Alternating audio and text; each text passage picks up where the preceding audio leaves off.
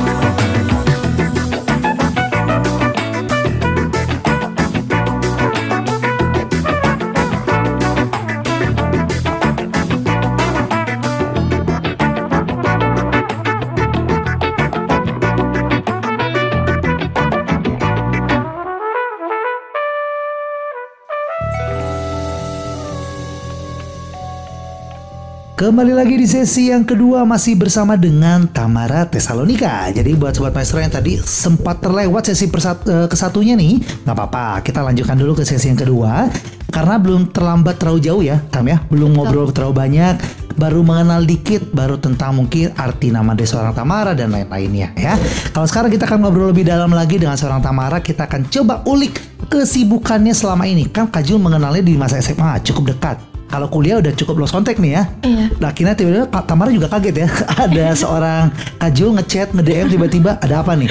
Ini jangan pinjol nih. Dihack kali Kajulnya ya. Enggak ya ternyata ya. Ngajakin ngobrol di Maestro. Nah, kalau yang Kajul tahu kan seperti yang Kajul bilang sesi pertama ya. Kajul mengenal seorang Tamara yang sangat aktif sekali di dunia SMA. Boleh gambarin nggak di masa kuliah kehidupan seorang Tamara seperti apa selain berkuliah? Eh, waktu itu sempat karena mungkin lagi masih jadi maba semester 1 tekadnya sangat tinggi. Wow. pengen ini kan pengen masuk senat gitu-gitu kan. Ternyata pas ngelihat perkuliahan semester makin ini tuh makin padat nurun tekad untuk masuk ke apa organisasi kayak gitu. Oke. karena ternyata untuk masuk ke organisasi ini tuh eh, nggak segampang waktu SMA. Kalau SMA kan kita daftar OSIS eh, seleksi. Ternyata kalau misalkan untuk masuk senat dan hima atau yang kayak gitu itu eh, harus ikut pe- eh, kepanitiaan dulu minimal dua organisasi bukan dua organisasi dua acara Kepanitiaan, mm, dua kepanitiaan.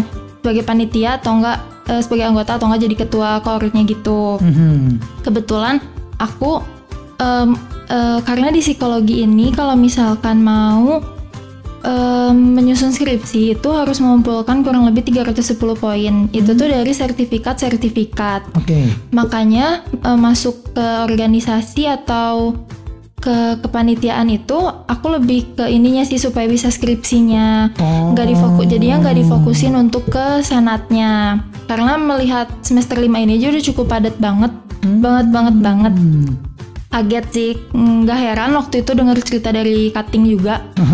Eh, banyak yang tiba-tiba keluar semester 5 tuh udah ada 11 orang lah yang keluar Keluarnya dari senat atau dari keluar dari jurusan psikologi ya psikologinya karena udah gak kuat ya. iya Wow. Padahal sebenarnya kan dikit lagi ya, tiga Betul, betul, semester betul. lagi kita lulus kan. Cuma pas menjalani di semester 5 ini, oh iya benar, kenapa bisa mereka jadi ngerti gitu ada ada alasannya. relate Cuman, ya karena benar-benar Iya, bener-bener, sulitnya. Belum kebayang kalau ikut senat kayak gimana gitu. Nah yang menarik juga Kajul ingat nih seorang Tamara pernah ngobrol sama Kajul pas waktu mendekati lulus. Tamara sempat bilang gini, aku takut loh sir karena terjadi covid ini. Kenapa? Karena kalau jadi covid terus kita kuliah terus dengan online takut kualitas kita jadi nggak sebagus saat kita mau belajar ketemu langsung. Itu yang Tamara takutkan ya. Iya betul. Bener nggak kejadian yang kamu takutkan? Ternyata enggak sih. Enggak. Ternyata Gimana nih gambaran kenapa kamu menyebut enggak? Ternyata kalau misalkan mau online atau offline pun Mhm. sama aja sebenarnya karena kayak dari diri sendiri semuanya ternyata kan Mhm. mungkin memang penyesuaiannya rada sulit karena aku anaknya lebih terbiasa belajar secara langsung tatap muka Mhm. kalau dari laptop atau dari yang kayak gitu kan suka bingung ya mau nanyanya malu karena kalau misalkan ada yang mau ditanyakan hening kan Betul. tapi kalau misalkan di kelas kadang suka ada kedengaran ada yang ngobrol jadi kalau kita bertanya pun Nggak terlalu malu. Iya nggak terlalu malu kan, nggak sehening di zoom. Terus kalau misalkan di zoom kan tiba-tiba ditanya, ditegur gitu kan, deg-deg-degan ya. Bener-bener Iya, iya, iya. takut. Tapi ternyata pas seiring berjalannya waktu ternyata nggak nggak ini sih nggak memicu juga. Sempat curhat juga ke mama soal itu kan. Terus mama bilang "Eh, kata mama tuh kesusahan sehari cukup satu hari. Wow. Terus katanya kalau memang kamu khawatir sama masa depan, kamu ingat aja firman Tuhan, segala kekhawatiran, serahkan segala kekhawatiranmu kepada Tuhan. Jadi pas semenjak itu, aku jadi mulai oh iya ya, karena nggak mungkin kan jalan Tuhan itu eh, apa sih nggak mungkin jelek kan, Sir? Eh maaf kak. Gak apa-apa ya, ini masih terbiasa dengan kayak di sekolah ya. Ini tapi nggak di ruang BK ya. maaf maaf. Oke oke oke. Iya kan maksudnya walaupun memang lika-likunya banyak gitu, tapi eh, aku juga pernah dengar dari ini kan dari satu firman Tuhan juga kayak kalau misalkan kamu memang dekat sama Tuhan, memang sih cobaannya lebih banyak, tapi lebih dikasih jalan keluarnya Hmm. daripada yang kurang dekat sama Tuhan. Memang ada cobaan, tapi kamu langsung binasa katanya gitu. Oke, itu kamu percaya sekali dan kamu pegang Iya. sekali setiap firman itu ya. Jadi kamu selalu bilang, aku dekat sama Tuhan, Mm. biar kalau masalah itu datang banyak pun aku tetap akan kuat. Ada jalan Iya. keluar yang Tuhan berikan. Gitu ya. Jadi suka sekali dengan prinsip yang dipegang Tamara ini ya. Dan juga yang menarik adalah bagaimana dia memang takut dengan masa depan. Banyak hal yang ditakuti. Bahkan datang ke maestro pun dia bilang takut. Aku malu katanya seperti itu. Tapi yang aku suka dari anak muda seorang dengan Tamara ini adalah dia malu, dia takut, tapi dia mau. Dia mau tetap berjuang. Dia mau walaupun nggak enak. Ini bukan zona nyamannya Tamara nih ya. Tapi dia mau coba. Nah itu yang harus dilakukan anak muda zaman sekarang ya. Takut wajar, tapi harus dicoba. Jangan takut ah, udah kasih kesempatan ke orang lain aja, hilang kesempatan itu. Iya. Ya. Oke, dan pasti Tamara masih akan sharing banyak nih di sesi yang selanjutnya tetap bersama kami ya. Kalau tadi kita ngomong seorang Tamara itu adalah anak yang malu tapi mau. Nah ini juga ada satu lagu tapi dibalik aja. Mau tapi malu. Ini hadir dari Gita Gutawa dan juga Maya. Kita dengar dulu ya sebelum kita masuk ke sesi yang ketiga.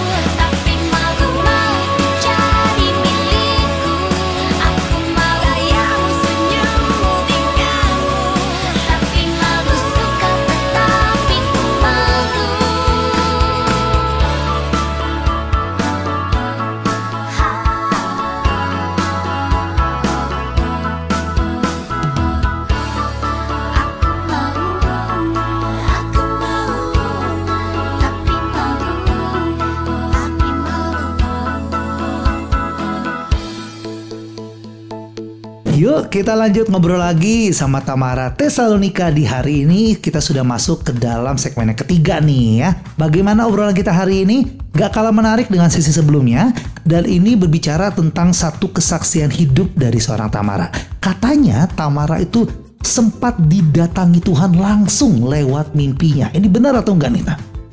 Iya sih, iya benar. Ini lagi-lagi ya Tamara Iya sih. Seperti ragu karena sempat Tamara cita juga Tapi aku takut loh kak. Takut kalau aku bercita ini banyak orang bilang aku kayak sedang bermimpi Atau aku menghayal gitu ya. Takut disangka mengada-ngada. Nah cuma baik lagi setiap perjalanan kita dengan Tuhan itu ya hanya kita dan Tuhan yang tahu betul ya? Dan bagian kita ya sharing aja. Kalau ada orang nggak percaya nggak apa-apa.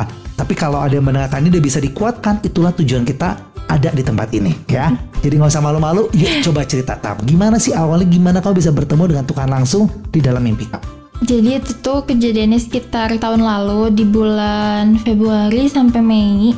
Keluarga tuh sempet dapet pergumulan yang memang em, cukup berat buat karena mungkin renggang pernikahan mama papa udah lama juga kan. Jadi kan katanya kan kalau misalnya pernikahan udah lama pe- cobaannya juga semakin berat gitu kan.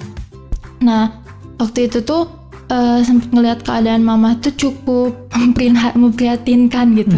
Kasihan ngelihat mama sendiri biasa ceria kan. Mama tuh orang yang ceria. Teman-teman aku nggak ada yang nggak kenal sama mama kan.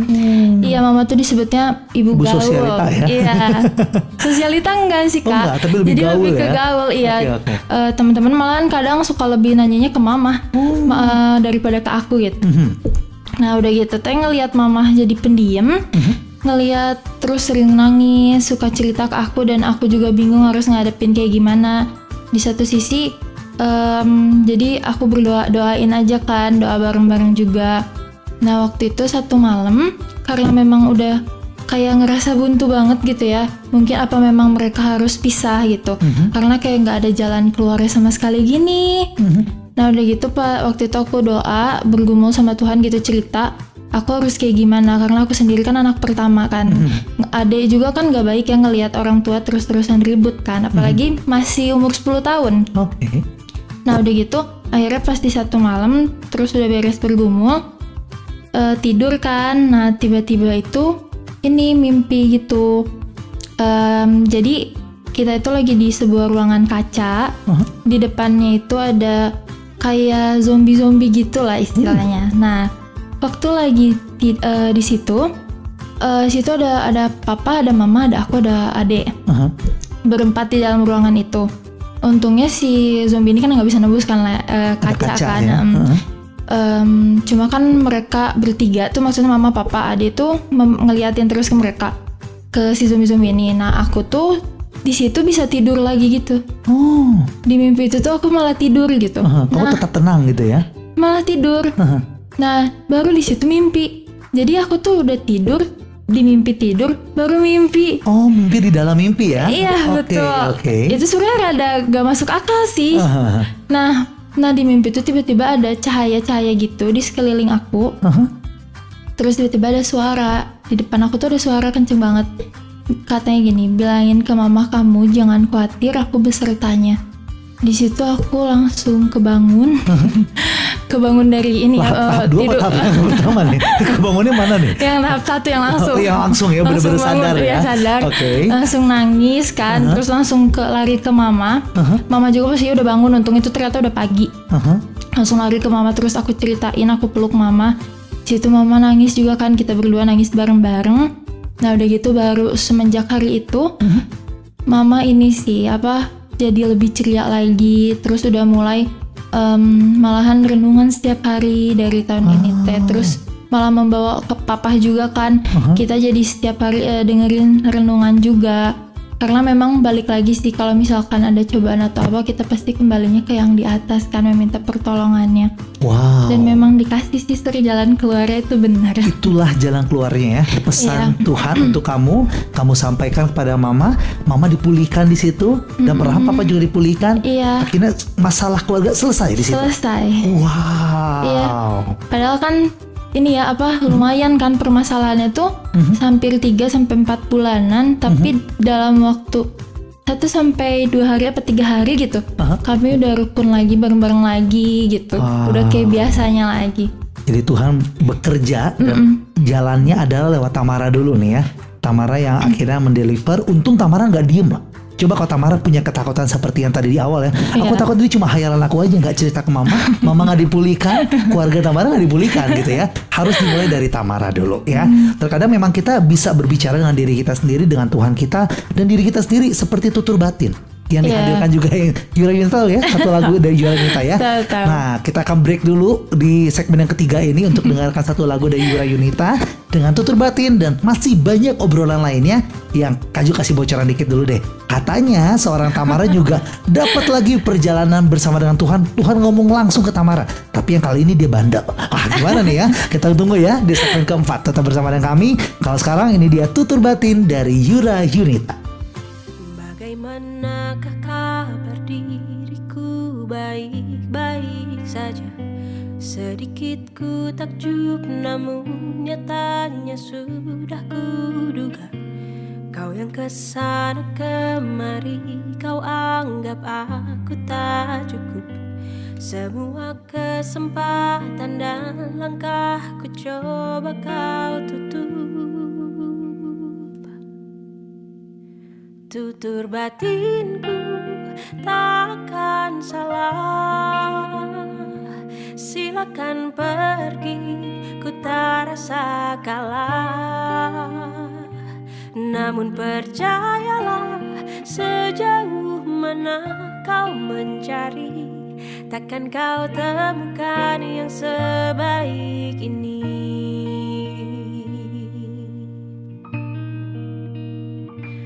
Kau yang ke sana kemari. Kau anggap aku tak cukup. Semua kesempatan dan langkahku coba kau tutup. Kan ku buat jalan ku sendiri. Tutur batinku takkan salah Silakan pergi ku tak rasa kalah. Namun percayalah sejauh mana kau mencari Takkan kau temukan yang sebaik ini. Aku tak sempurna Tak perlu sempurna Akan kurayakan apa adanya. Aku tak sempurna Tak perlu sempurna. Akan kurayakan apa adanya. Aku tak sempurna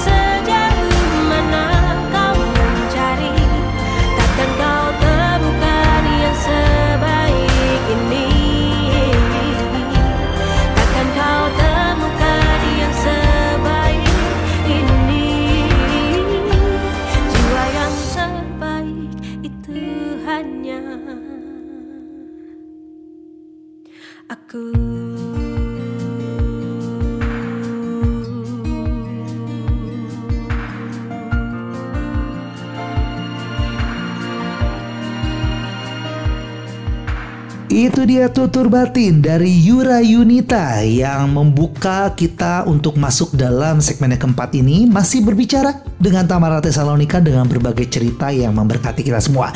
Kita lanjut ya. Tadi sudah di bridging nih oleh Kajol ya di awal katanya Tamara belum selesai punya pengalaman pribadi bersama dengan Tuhan. Tapi kali ini ada bandel-bandelnya dikit nih desa Tamara. Yuk kita cerita. Katanya ini bandelnya karena berurusan sama lope-lope hati. Bener ya? Tamara? iya benar. Gimana nih ceritanya? Jadi tuh kan em, sempet ini apa menjalin hubungan sama satu laki-laki nih. Hmm. Nah, memang sih sebenarnya udah diwanti-wanti sama mama buat nggak berhubungan sama satu laki-laki ini. Hmm. Ya, yang namanya juga anak muda ya. Ya, betul. Tidak betul. mengerti gitu kan maksudnya. Api gelora cinta sedang membara-bara. Jadi sulit untuk mendengarkan apa pun dari orang iya, tua dan kan? orang-orang jadi, sekitar gitu. mm-mm, jadi kayak masa sih nggak mungkin gitu. Tapi bener loh ternyata em, batin ibu itu, maksudnya feeling ibu itu ternyata kuat gitu. Jadi Ya. hati-hati ya guys. Ini pelajaran pertama ya nih kabar bilang ya. Dengarkan kata-kata orang tua. Hmm, itu Apalagi feeling mama ya. Hmm, feeling mama is the best kata Iya. Tama ya. Kita lanjut setelah gak didengarkan feeling mama, akhirnya Nah. kamu berani menjalani hubungan dengan cowok itu. Mm, Lalu iya. gimana? Akhirnya menjalani sampai em, satu tahun, tahun pertama. Mhm. Tapi mungkin memang karena didasari dari awalnya tidak ada persetujuan orang tua. Mhm. Jadi pasti banyak kendalanya kan. Cuman eh, mama bukan yang malah menjauhkan aku gitu enggak sih. Jadi Mhm. eh, tetap ngedengerin cerita-cerita aku dan kayak ya udah cobain dulu aja. Nah udah gitu waktu itu kapan pernah pulang ke Medan kan. Oke. Nah, waktu pulang ke Tarutung lebih tepatnya, Mhm. di situ tuh eh, keluarga kita itu kalau misalkan pulang ke Tarutung Hmm? pasti selalu eh, ke Salib Kasih. Oke. Jadi Salib Kasih ini tuh tempat kayak Kepel gitu. Kalau di sini apa ya namanya yang di Lembang? Aduh, Kak Karmel. Nah, iya Karmel. Ini kayak dia dapat kuis gini kayak tiba-tiba lagi live ya. Oke oke iya. Iya kan ada ya di Iya, ya kayak iya. Karmel gitu. Nah, kalau salib kasih ini tuh jadi di sit- eh, salib kasih ini teh menandakan ada seorang pendeta atau ap- pastor gitu ya. Mhm. Eh, dia tuh menyebarkan pertama kali tuh Kristen tuh di situ gitu. Oh, nah, di itu Medan itu. di Tarutung itu. Oke. Waktu itu sih aku baca gitu ya. Kalau misalkan ada yang salah, aku minta maaf. Mhm. Nah, ada gitu. Em, jadi dibikin tandanya gitu Oke. eh, pa- em, apa salib gitu gede. Jadi kalaupun dari rumah tuh kelihatan karena si salibnya di atas bukit. Oh, oke. Salibnya tuh gede banget kelihatan banget. Nah, Hmm. eh, tapi mau menempuh ke sana juga harus nanjak gitu kan. Benar-benar capek lah. Cuman di setiap eh, nah waktu mau ke sana pas udah pulang kampung nih kan eh, rutinitas memang selalu ke sana. Mhm. Waktu lagi ke sana, mama tuh bilang coba aja doain katanya gitu. Maksudnya doain semuanya juga, doain tentang perkuliahan sama ini yang Jodoh kamu ini. mm, percintaan ini. Kalau memang kamu masih ngerasa bingung kata mama tuh gitu. Nah, ada gitu. Ternyata pas eh, jadi sepanjang nanjak itu ada batu-batu. Batu-batu itu 10 perintah Allah gitu loh. Oke. Setiap baca itu tuh nangis gitu loh. Oh. Karena kayak oh iya ya aku pernah ngelakuin dosa ini jadi kayak secara nggak langsung diingetin gitu kan karena di setiap tanjakan teh pasti ada gitu sih Iya, tulisan iya, iya. 10 perintah Allah ini Mhm. udah nyampe terus akhirnya gantian berdoa aku berdoa kan terus kayak eh, ya berdoanya berdoa biasa sih lebih ke cerita kan karena kan dia Allah Bapa ya jadi kita cerita aja gitu kan Mhm. terus em, aku ngomong juga kalau misalkan memang dia baik buat Tamara gitu eh, deketin gitu kalau misalkan enggak tolong jauhin Hmm. nah udah gitu teh nggak lama dari situ besoknya apa lusanya gitu ketahuan dianya selingkuh Luar biasa. Ini doanya dijawab cepat ya. nah Langsung terjawab. Nah ini karena yang menarik ya. Ini Kak Jul boleh pangkat ceritanya karena Boleh, cukup panjang harusnya ya. Katanya saat udah ketahuan selingkuh harusnya kan Tamara udah dong. Berarti ini nggak terbaik dari Tuhan. Iya. Tuhan udah kasih kode. Katanya ada yang bandel nih sobat maestro ya. Gak, gak cukup di sana. Jadi Tamara tetap melanjutkan hubungan lagi dengan laki-laki yang sama ini. Gitu ya. Iya. Dan akhirnya momennya datang lagi ke Medan untuk doa dua kali. Di situ ditegur lagi kalau Iya. bukan ini jodohmu, tapi tetap bandel. Tapi di hari itu ketahuan juga lagi ya. Selingkuh Iya, iya, untuk yang iya, kedua kalinya. lagi, iya. Ini luar biasa sobat Maestro ya. Jadi kita belajar di cerita yang keempat ini bahwa kayak Tuhan dekat banget sama Tamara bisa langsung ngobrol dengan berbagai hal dan ngasih kode-kode. Mungkin nggak, halo Tamara, ini aku Tuhan nggak kayak gitu ya, Tam ya. Iya, tapi iya. sebenarnya ada banyak kode-kode yang Tuhan sudah berikan, tapi kadang-kadang kita manusia ada bandel-bandelnya. iya suka nggak ngeh aja gitu Hmm, tapi ya nggak apa-apa lah ya. Namanya juga kita pernah muda. Kalau pernah muda kan jadi banyak kesalahan masa-masa muda. Yang kalau nggak gitu kan nggak seru masa muda kita, betul ya. Nah, sama seperti satu lagu dari Bunga Citra Lestari dengan pernah muda juga. ini akan mungkin saat eh, Sobat Isra lagi dengar lagu ini Membayangkan Tamara pas pernah muda Dengan banyak kesalahan-kesalahan di masa muda Tapi wajar ya Tapi sekarang sudah dewasa Sudah nggak sama yang itu lagi ya Udah enggak? Udah enggak, udah tobat ini beneran ya, udah dengar kata Tuhan ya. Kita masuk lagi, ada satu lagi segmen sebelum kita akan menyelesaikan sesi pertama kita. Ini juga menarik. Pasti Tamar punya baik cerita yang akan di-sharekan buat kita semua. Jadi jangan mana-mana ya. Sebelum kita lanjut lagi ngobrol, ini dia Pernah Muda dari Bunga Citra Lestari.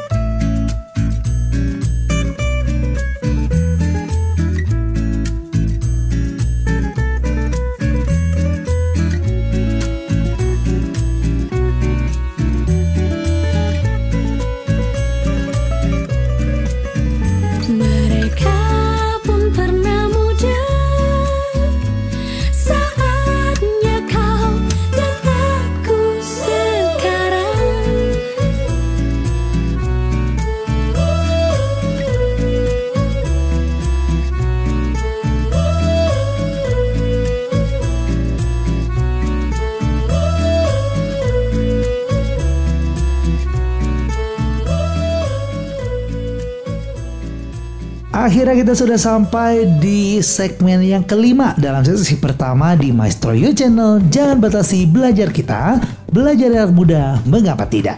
Yuk kita ngobrol lagi dan kita belajar lagi dari kehidupan Tamar. Jadi kalau kita eh, tadi kesimpulan sebentar Sobat Maestro ya. Empat sesi kita udah ngobrol sama Tamara. Ini Tamara menggambarkan bahwa dia hidup sangat butuh dengan Tuhan, harus dekat dengan Tuhan, betul ya? Jadi akhirnya saat dia dekat dengan Tuhan, banyak tanda-tanda, banyak eh, langkah-langkah Tamara yang dituntun oleh Tuhan. Jadi kalau Kaju boleh menyimpulkan, Tamara hidup dalam kasih Allah. Nah ngomong soal kasih Allah, kemarin Kaju sempat stalking ini Instagram dari seorang Tamara. Ternyata yang menarik di highlightnya itu dia menaruh beberapa eh, seperti renungan-renungan singkat, betul ya? Ini kamu dapat dari mana tak? Ini kalau misalkan gereja, terus kalau misalnya kayak eh pas bukan Oh. berarti pada nggak pas ya Iya, yang lainnya. iya, iya, iya. Cuma kadang suka ngena kan ada beberapa yang ngena. Mhm. Cobain deh siapa tahu dengan aku nulis terus aku share juga orang-orang bisa ngerti juga nih apa yang aku ngerti gitu. Wow, iya bisa jadi berkat gitu ya. Nah hari ini Kak Jul mau bikin suara Tamara bisa jadi berkat dengan lebih luas lagi. Kalau biasa cuma di Instagram Tamara, ini bisa dengarkan ke seluruh sobat maestro yang mendengarkan kita ya. Karena ini bagus banget sobat maestro. Kajul juga sempat belajar suatu hal yang baru juga saat membaca eh, siaran yang dibawakan oleh Tamara tentang tiga hal tentang kasih Tuhan. Boleh kamu sharing nggak Tam? Apa sih tiga poin tentang kasih Tuhan di mata kamu? Jadi tuh kalau misalnya tentang kasih Tuhan itu udah kasih itu pasti, kasih itu terbukti dan kasih itu inisiatif. Maksudnya itu gimana? Kalau misalnya dari pasti itu ya, Tuhan tuh selalu ngasih kita mau nanti mau sekarang gitu itu tuh selalu dan gak akan ninggalin. Gak pernah ngelihat fisik kita juga gimana, gak pernah ngelihat siapa kita juga gimana. Jadi selama kita punya kasih ini yang Tuhan udah contohin ke kita, Mhm. kita pasti lebih bisa mengasihi sesama tanpa harus memandang apa pun latar belakang mereka ataupun fisik mereka bagaimana gitu kan. Dan udah gitu terbukti juga walaupun kita suka mengecewakan Tuhan gitu ya. Kayak yang bandel tadi kan itu bikin Tuhan sedih, tapi tetap aja gitu kan dikasih jalannya, dikasih jalan keluarnya dan tetap jadi kasih itu terbukti gitu. Maksud- Ada gitu kasih Tuhan tuh nggak cuman omong doang. Buktinya tuh kan ya itu kita jadi lebih bisa mengampuni, lebih sabar, lebih murah hati. Karena Tuhan juga sebenarnya ada inisiatif kan. Tuhan tuh nggak pernah ninggalin kita gitu. Walaupun kadang kita meninggalkan Tuhan gitu ya demi se- demi daging gitu kan sesuatu hal yang katanya rame, enak gini-gini padahal sebenarnya dosa kan. Mhm. Tapi walaupun kayak gitu Tuhan tuh nggak pernah ini kan apa ninggalin gitu. Se- Sekalipun kita ninggalin dia, dia nggak pernah ninggalin. Terus eh, dengan adanya inisiatif juga kita juga harus yang memulai kasih terlebih dahulu. Jadi kita nggak usah juga ngelihat orang apakah orang ini tuh udah pernah udah baik ke kita apa belum gitu. Satu yang aku tanemin gitu ya, selama aku bisa berbuat baik sama dia, mau feedback dia ke aku kurang baik atau gimana, itu gimana pribadi masing-masing. Yang penting aku udah berbuat baik dan intinya kebaikan itu cuman aku dan Tuhan yang tahu. Wow, kamu bisa melakukan kasih yang inisiatif itu karena kamu belajar dari teladannya Tuhan Yesus juga ya, Iya. yang sudah memberikan kamu kasih seperti itu. Jadi kalau tadi Tamara tarik kesimpulan tiga poin ya, Sobat Metro ya, yaitu kasih Allah itu adalah pasti, terbukti dan inisiatif. Tadi tiga poin tadi sudah dijabarkan seperti apa, dan ini yang dialami yang dirasakan langsung oleh seorang Tamara, gitu ya. Jadi bukan sekedar teori aja, tapi ini benar-benar menjadi rema dalam kehidupan seorang Tamara. Wow ya. Dan kita berharap nih Sobat Maestro mendengarkan juga bisa menerapkan juga ya. Siapa tahu setelah mendengar ini tadi kan katanya kasih dari Allah itu inisiatif. Jadi Iya. Tamara menangkapkan, oke kalau aku mulai sekarang akan berbuat baik pada orang lain, bukan karena dia baik dulu sama aku, tapi Iya. karena aku inisiatif dulu aja. Aku Iya. buat kasih sama dia, gitu ya. Sesuai juga sama firman Tuhan ya. Kalau misalnya kita eh, di tempat pipi kanan kita kasih pipi kiri, ada yang seperti kayak gitu juga, gitu ya. Karena eh, kalau misalnya oh dunia yang dunia lakukan adalah kalau dia baik aku akan lebih baik dibanding dia. Tapi kalau dia jahat, aku akan super duper lebih jahat lagi. Tapi bukan itu Tuhan ajarkan ya. Iya. Itu ajarkan pertama tadi kalau tampil pipi kiri, kasih pipi kanan dan Tamara bisa belajar itu dari teladan yang Tuhan Yesus berikan. Itu dia ya. Jadi mengajarkan kita, mengingatkan kita juga bahwa kasih Tuhan itu dekat dengan kita kok. Gitu ya. Dan kalau misalnya, oh aku nggak merasa dekat, Tuhan bahkan sama seperti lagu sekuler yang suka kita dengar. Kalau menurut Kajul ya Tam ya. Eh, Tamara pernah dengar satu lagu dari Firsa Besari dengan pelukku untuk pelikmu? Pernah pernah. Pernah dengar ya? Dan ini juga mungkin berlaku dengan kasih Tuhan gitu ya bahwa Ya. setiap pelik kita tenang, Tuhan datang dengan membawa peluknya yang hangat untuk kita semua dengan kasih yang gitu luar biasa. Ya, kita dengarkan dulu satu lagu ini dan kita akan break dulu. Kita akan bertemu lagi sesi kedua, tapi dengan cita yang gak kalah menarik. Jadi pastikan sobat Meso jangan ke mana-mana. Tetap bersama kami di nanti di sesi kedua. Selamat menikmati satu lagu dari Firsa Bersari dengan pelukmu untuk pelikmu.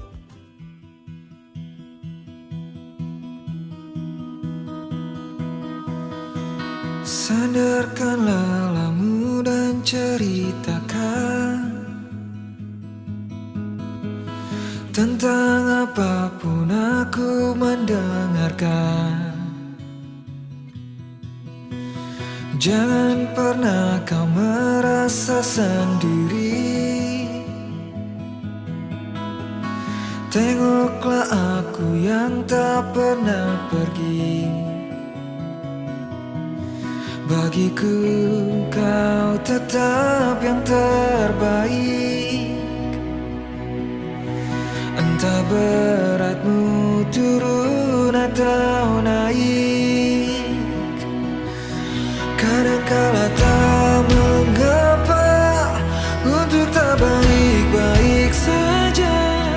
Kita hanyalah manusia. Wajar jika tak sempurna. Saat kau merasa gundah Lihat hatimu percayalah. Segala sesuatu yang pelik Bisa diringankan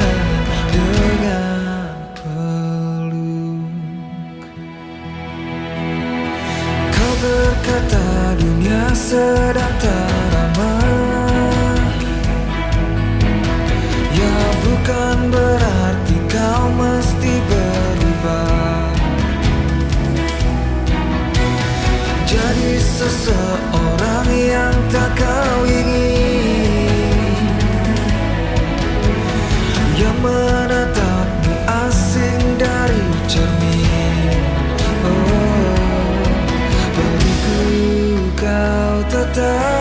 terbaik. Entah beratmu turun atau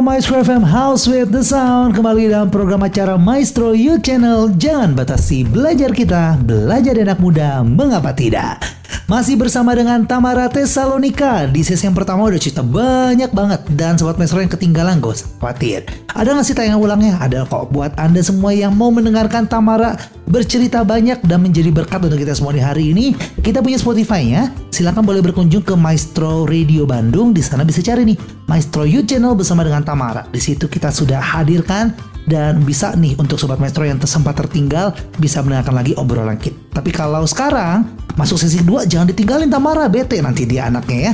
Anaknya suka bete nih. Bete nggak nih kalau ditinggal Tamara ya? Enggak sih. Enggak enggak sih. Wah masa. Ini aja ada tadi cerita nih saat off air ada kesedihan yang dirasakan ya. Tapi nanti kita eh, tahan dulu cerita yang menarik itu. Kita mau bahas apa yang Tamara tulis di media sosial. Kita lanjut lagi obrolan kita ya. Sebelum Tamara datang ke Maestro di hari ini, dalam Instagramnya sempat memposting bahwa dia itu membahas tentang smart. Nah, smart itu adalah resolusi atau bagaimana kita melak- melakukan resolusi eh, yang baik menggunakan cara smart. Smart itu adalah tingkatan ya Tam ya. Iya. Di mana smart itu adalah spesifik, lalu ada measurable, achievable, relevan dan juga ada time bound. Nah, tadi kita awalnya pengen bahas tentang topik membuat resolusi. ini kan katanya menarik ya. Sekarang ini udah mendekati tahun baru. Biasanya orang berbondong-bondong untuk menciptakan resolusi. Nah, gimana kalau kita bahas tentang resolusi? Nah, sebelum lebih jauh lagi nih ya, seorang Tamara deh. Kalau bilang 2023 banyak yang bilang wah akan gelap, akan banyak hal buruk yang terjadi. Tapi kalau Tamara sendiri optimis nggak 2023 akan lebih baik? Optimis sih. Optimis ya? Iya. Optimis sih dua kata tidak diperpanjang lagi, tapi optimis sih yakin lah Aku katanya. malah baru tahu. Oh baru tahu ya? Baru tahu. Oke, lagi sibuk belajar Aku ya. cuma tahu ada resesi Oh, doang. bakal ada resesi. Tapi eh, tetap ya yakin ya bahwa Tuhan masih berserta kita. Iya. Gak perlu khawatir dengan hal itu. Iya iya. Oke, nah gimana kalau kita tanya resolusinya versi Tamara memang 2023, 2023 ini mau fokus tentang apa? Mau fokus buat jadi pribadi yang lebih ikhlas. Nah ini ini tidak sesuai dengan ajaran smart ya. Kalau kita bicara resolusinya harus Tapi lebih ter- sih. terarah spesifik gitu ya. Nah tapi kita sudah dapat nih benang merahnya dulu ya. Mau lebih ikhlas, memang permasalahan ikhlas di masalah apa? Nah, Percintaan sih. Hmm, itu kan. Tadi katanya sobat maestro jangan ninggalin Tamara, nanti Tamara bete. Ini buktinya bete ditinggal, tapi nggak semudah itu ya Tam ya. Mengenal laki-laki yang kita bahas sesi pertama tadi, katanya sudah kenal sangat lama sekali tiga tahun menjalani Iya iya lumayan. Dan setelah tiga tahun akhirnya disakiti Tamara sehingga di bulan Juni benar-benar resmi untuk putus sama Iya. laki-laki ini. Tapi setelah putus bukan hal yang mudah kata Tamara. Ini cerita yang mengerikan yang Kajul dapat sampai tercengang. Tamara sampai minum obat untuk menenangkan diri Tamara untuk bisa tidur. Iya betul. Katanya ini nggak main-main dosisnya bakal sekali makan bisa 8 obat ditelan. Iya iya. Ini nggak bahaya nih Tam. Bahaya sih sebenarnya. bahaya sih tapi memang ada depresi yang begitu luar biasa dilakukan oleh Tamara gimana nih gambaran deh perasaan kamu sendiri tentang sakit hatinya kamu nih? Waktu itu, waktu itu sebenarnya bukan lupa sama Tuhan juga enggak. Cuma karena mungkin manusiawi, aku ngerasa kayak gak bisa nih kayaknya gitu. Lagi-lagi masih aja ngeraguin Tuhan gitu. Padahal mukjizat Tuhan di hidup udah udah banyak banget kan dibuktiin bahwa hadirat Tuhan tuh ada. Cuma lagi-lagi aja waktu itu kayak kayaknya nggak bisa deh aku kalau misalnya udahan sama cowok ini gitu. Hmm. Terus akhirnya kan eh, bingung ya mau mau kayak gimana, kayak hilang arah mau cerita ke orang tua takut dimarahin gitu-gitu. Mhm.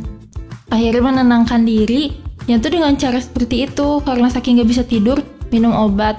Sempet juga ini kan apa cutting kalau cerita cutting. Mhm. Karena saking waktu itu nggak bisa ngerasain rasa sakit, Mhm. jadi buat ngeluapin rasa nangis itu aku sampai nyayat-nyayat ini apa eh, Oh. pergelangan tangan buat rasain nangis. Nah situ baru bisa Hmm. nangis. Tapi em, udah gitu dari sana kayak ngerasa kayaknya ini bukan aku deh. Gitu. Hmm. Asa, asa kayak bukan aku kayak gini iya, teh. iya, iya. Balik lagi kan berdoa lagi, udah mulai lagi deket sama Tuhan, udah gitu. Akhirnya beraniin diri cerita ke mama. Mhm. Terus mama tuh bilang kalau segala sesuatu yang buruk itu Tuhan izinkan di hidup kita itu Mhm. em, memang buat ini apa namanya supaya kita ada pelajaran gitu. Jadi Hmm. bukan berarti Tuhan ngasih yang buruk supaya kamu jadi makin buruk enggak. betul. Tapi segala sesuatu itu Tuhan izinkan kenapa ada bu keburukannya Mhm. karena buat kamu belajar jadi lebih dewasa. Apalagi kan aku Hmm. umurnya udah kepala dua ya sekarang. jadi harus sudah lebih mengerti. Udah gitu anak pertama juga Hmm. kayak gitu sih. Oke, jadi sudah bisa dikatakan perlahan pulih ya. Iya. Meskipun belum bisa dikatakan pulih seutuhnya gitu ya. Tapi mungkin yang Tamar rasakan ini bisa juga dirasakan oleh anak-anak muda yang sedang patah hati. Karena kita nggak bisa menyepelekan rasa itu gitu ya. Iya. Di saat masa muda patah hati itu benar-benar sakit banget gitu ya. Betul. Tapi hari ini Tamara akan belajar untuk memperbaiki hatinya, memperbaiki pikirannya memasuki tahun 2023 seperti apa? Nah, sebelum kita mendengarkan bagaimana tips and tricks seorang Tamara keluar dari rasa sakitnya, kita dengarkan satu lagu ah. Ini yang bisa menguatkan kita juga untuk yang para patah hati. Yuk belajar dari The Rain terlatih patah hati supaya kita bisa lebih kuat. Ada rintangan apa pun kita sakit hati, kita belajar terlatih, kita bisa kok menghadapi itu semua ya. Kita dengar dulu ya dari The Rain terlatih patah hati untuk Anda.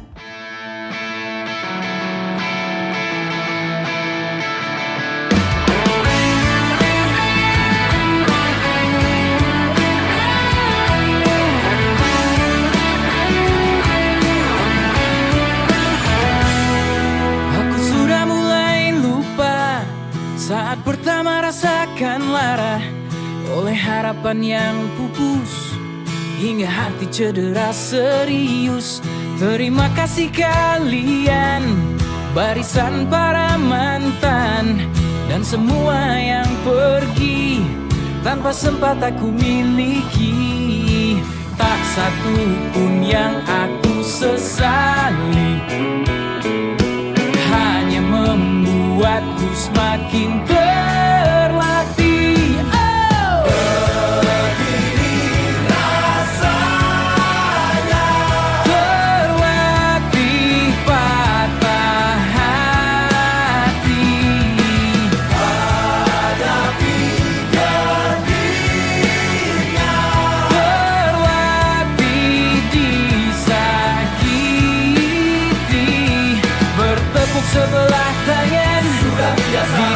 Tanpa alasan. Luka itu pasti Tapi aku tetap bernyanyi.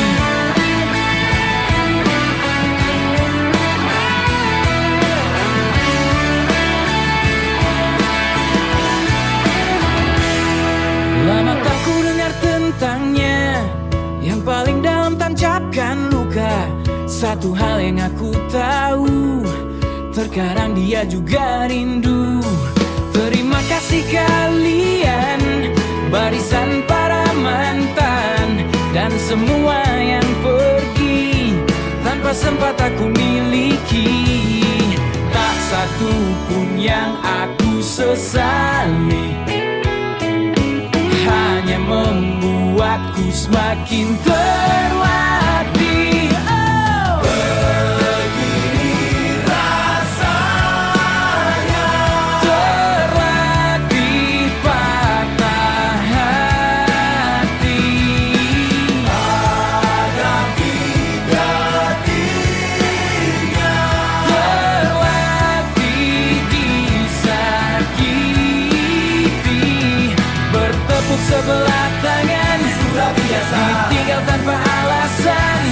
Sudah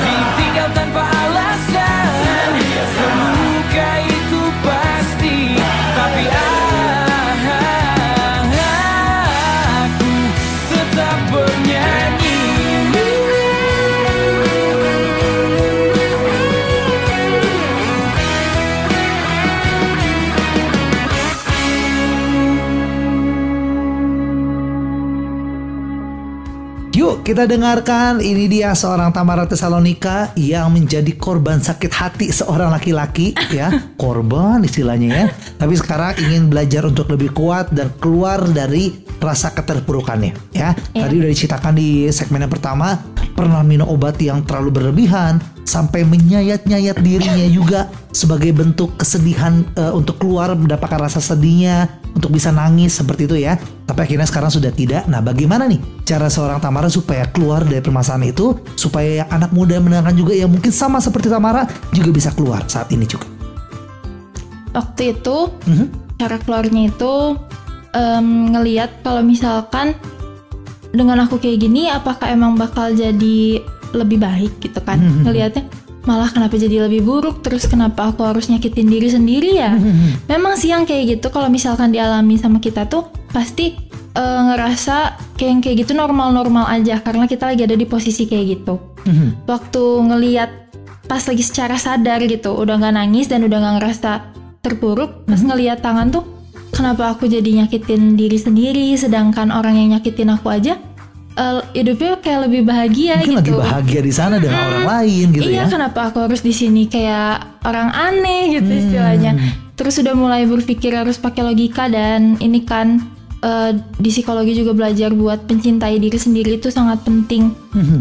Nah, kalau misalnya mau mencintai orang lain tuh kita harus mencintai diri sendiri kan. Mhm. Bukan berarti egois juga sih. Jadi kayak lebih ke mungkin udah mulai fokus terus udah mulai nyibukin diri juga untuk nggak mikirin-mikirin hal yang kayak gitu. Hmm. Karena mungkin hal yang kayak gitu nanti akan datang pada masanya dan ada waktunya juga Iya, gitu iya. kan.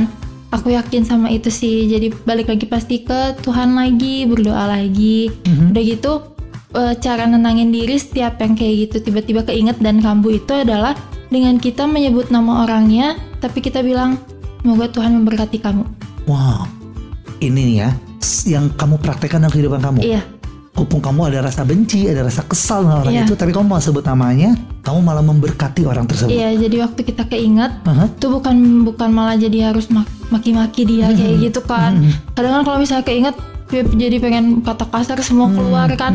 Cuma kayak gitu malah jadi tambah rasa sakit ke diri sendiri. Oh. Jadi kalau misalnya waktu bilang eh, sebut namanya gitu terus bilang semoga Tuhan memberkati kamu terus sambil tersenyum udah gitu udah lebih ngerasa tenang aja sih. Oke, di situ kamu bisa menyebutkan kata ikhlas tadi di awal ya. Kamu mengikhlaskan bahwa memang itu terjadi. Ini jadi pembelajaran hidup dari seorang Tamara. Jadi perjalanan aja gitu ya. Iya. Belum menemukan orang yang tepat, tapi Iya. nanti akan menemukan orang yang tepat. Gitu. Nah, eh, pertanyaan Kak Jul ya. Sekarang masih suka lihat IG-nya nggak? Nah, Kebetulan masih follow-followan sih. mhm. dan jadi masih saat lihat dia mungkin bersama orang lain atau dengan sibukan lain, ada rasa sakit itu masih ada nggak? Ada sih kayak cuma nanya kan eh, kenapa ya kayak cepet banget perasaan kemarin tiga tahun bukan waktu yang sebentar gitu kan. Cuma kayak ah ya udahlah mungkin memang belum jalannya atau belum waktunya ya udah gimana lagi gitu kan. Oh, jadi dia sudah menemukan yang lain. Sempet sih dia cuman teh putus karena dia sempat balik lagi ke aku gitu Oh. ngejar lagi. Gimana respon Tamara saat dia datang lagi sama kamu? Waktu itu rasanya seneng, tapi waktu ngelihat rasa sakit dan bangkit dari sakitnya ini sangat susah. Aha. Jadi ditolak mentah-mentah. Wow. Soalnya gimana ya? Tapi bagus loh, Tam. Buat pulih lagi tuh Hmm, nggak nggak mudah pastinya ya, apalagi saat dia berkata sepe dengan kata-kata manisnya lagi datang ke seorang Tamara, mungkin ada buayan, ada kayak wah jangan-jangan ini bisa berubah lagi nih, mau ngasih kesempatan lagi pasti Iya. ada gitu ya. Tapi yang hebat dari seorang Tamara adalah bisa berpikir jernih gitu ya dengan logika, akhirnya berkata tidak untuk yang ketiga kalinya gitu ya. Wow, ini juga bagus ya. Jadi tadi tipsnya tadi adalah berpikir jernih terlebih dahulu gitu ya. Iya. Dan satu tips yang unik yang dilakukan oleh Tamara adalah bagaimana memberkati orang yang membenci kita bukan dengan kata-kata yang bisa dengan seribu kata kasar kita ucapkan, Iya. tapi justru memberkati itu malah memberkati atau menyehatkan diri kita sendiri. Iya. Wow, ini ya sobat maestro ya. Jarang didengar gitu ya. Mungkin beberapa pembicara-pembicara tidak akan memberikan ini sebagai tips, tapi ini yang dilakukan oleh seorang Tamara dan berhasil dalam kehidupan Iya. Tamara gitu oh, ya. sama satu lagi, Mhm. kalau misalkan memang keingat dan memang waktu lagi pengen ngelakuin hal-hal yang nggak benar gitu, Mhm. cuman bilang kayak "Eh, Tuhan jernihkanlah pikiranku dan tenangkanlah hatiku. Itu tuh ngaruh banget sih. Berulang kali diomongin kayak gitu gitu. Jadi pemikiran-pemikiran negatif yang pas kita mau lakuin ke diri sendiri kayak nyakitin diri itu pelan-pelan hilang gitu loh. Wow, dan ini harus dengan sampai telinga kita mendengarkan sendiri ya Tam ya. Iya. Bukan cuma eh, ngomong dalam hati, Iya, ucapkan itu ya. Oke, itu yang Tamara lakukan dua kata sakti ya yang membantu Tamara bisa pulih ya. Yang pertama tadi adalah mendoakan yang menyakiti kita, yang kedua tadi adalah jernihkan pikiran dan tenangkan hatiku. jenangkan jernihkan pikiran dan hati dari Iya. seorang Tamara. Dan itu berhasil ya. Dan kita berharap tayangan ini bisa memberkati untuk orang yang mungkin mengalami hal yang sama seperti Tamara gitu ya. Kalau Tamara sudah bangkit, yuk anak-anak muda yang mungkin dalam patah hati yang sangat dalam yang sangat sakit sekali, yuk segera bangkit juga sama seperti Tamara dan kita bisa bersyukur Tamara yang ceria, Tamara yang sudah kembali kepada track yang benarnya ya. Kan bahaya kalau kira-kira kita undang Tamara ternyata masih tangannya masih dibeset-beset, bahaya sekali gitu ya. Cita-citanya deh seorang Tamara nanti kalau misalnya kita ketemu lagi nih 7-8 tahun ke depan ingin menjadi Tamara seperti apa? Aku mau jadi psikolog yang bisa memberkati dan ini apa namanya melihat gitu kan ngelihat anak-anak zaman sekarang kayak gimana pengennya mereka supaya nggak salah arah dan nggak self diagnose aja. Oke, itu masih jadi, Jadi fokus lebih, utama hmm. dari seorang Tamara ya, menggantikan eh, diagnosa-diagnosa yang salah dengan Iya. yang benar dan Iya. mengarahkan anak-anak muda bisa hidup sesuai dengan eh, tuntunan jalan Tuhan juga lebih tepatnya Betul. itu ya. Wow, kita doakan ya Tamara ya, bisa jadi psikolog yang sukses, yang berhasil, yang jadi berkat juga buat banyak orang. Salam juga buat keluarga juga ya. Terima kasih Tamara mau diganggu di tengah kesibukannya. Ini satu sim, eh, info kecil aja. Tamara baru selesai kuliah langsung ke sini ya. Di tengah kesibukannya mau menyempatkan waktu ke sini. Thank you Tamara ya. Ya, makasih Terima juga. kasih juga sobat maestro juga yang mau mendengarkan kita. Dua sesi sudah berakhir. Berharap apa pun yang kita lakukan hari ini bisa menjadi berkat dan mohon maaf kalau ada kekurangan atau kesalahan-kesalahan kata dalam kita melakukan siaran di kesempatan kali ini. Minggu depan kita akan bertemu lagi pastinya dengan narasumber yang berbeda. Pastikan kita terus mengikuti setiap program dari Maestro You Channel. Saya Kajul beserta dengan narasumber kita di hari ini. Aku Tamara. Kami pamit undur diri, sampai jumpa lagi di lain kesempatan. Jangan lupa bahagia dan Tuhan memberkati. Bye-bye.